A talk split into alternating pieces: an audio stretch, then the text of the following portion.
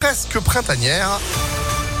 On fait le point complet après l'info de Sandrine Ollier. Bonjour Sandrine. Bonjour Phil, bonjour à tous. À la une, cette action coup de poing des agriculteurs de la région. À partir de ce soir, 18h, ils vont bloquer avec leurs tracteurs deux centrales d'achat de la grande distribution, une à Saint-Vulbas dans l'Ain et une autre dans l'Allier. Ils comptent y rester plusieurs jours. Objectif, faire pression sur les négociations commerciales annuelles qui ont lieu en ce moment entre industriels et grandes distributions. Des discussions sur les prix des produits alimentaires et qui s'achèvent à la fin du mois de février. Les agriculteurs souhaitent que la loi Egalim 2, promulguée à l'automne dernier et qui cadre en partie ces négociations, soit réellement appliquée.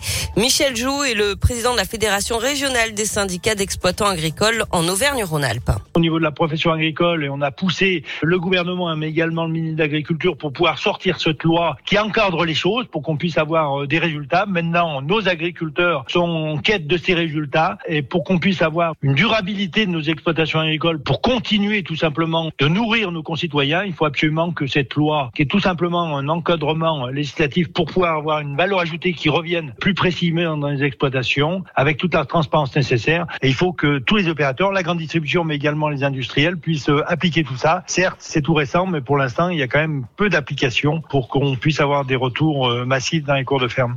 Et les agriculteurs vont se relayer jour et nuit devant les centrales d'achat à partir de 18h ce soir.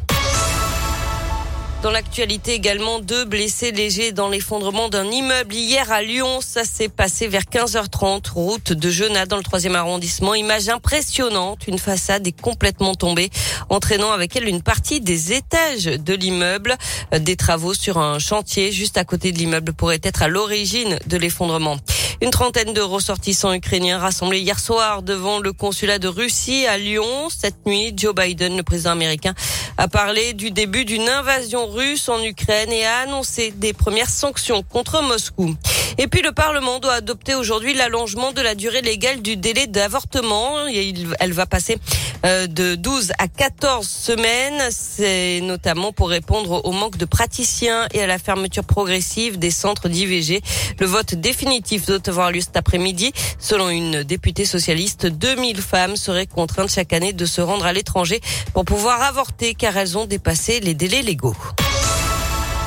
On passe au sport avec du foot, la Ligue des Champions et la défaite de Lille hier soir en huitième de finale aller, euh, défaite 2 à 0 à Chelsea.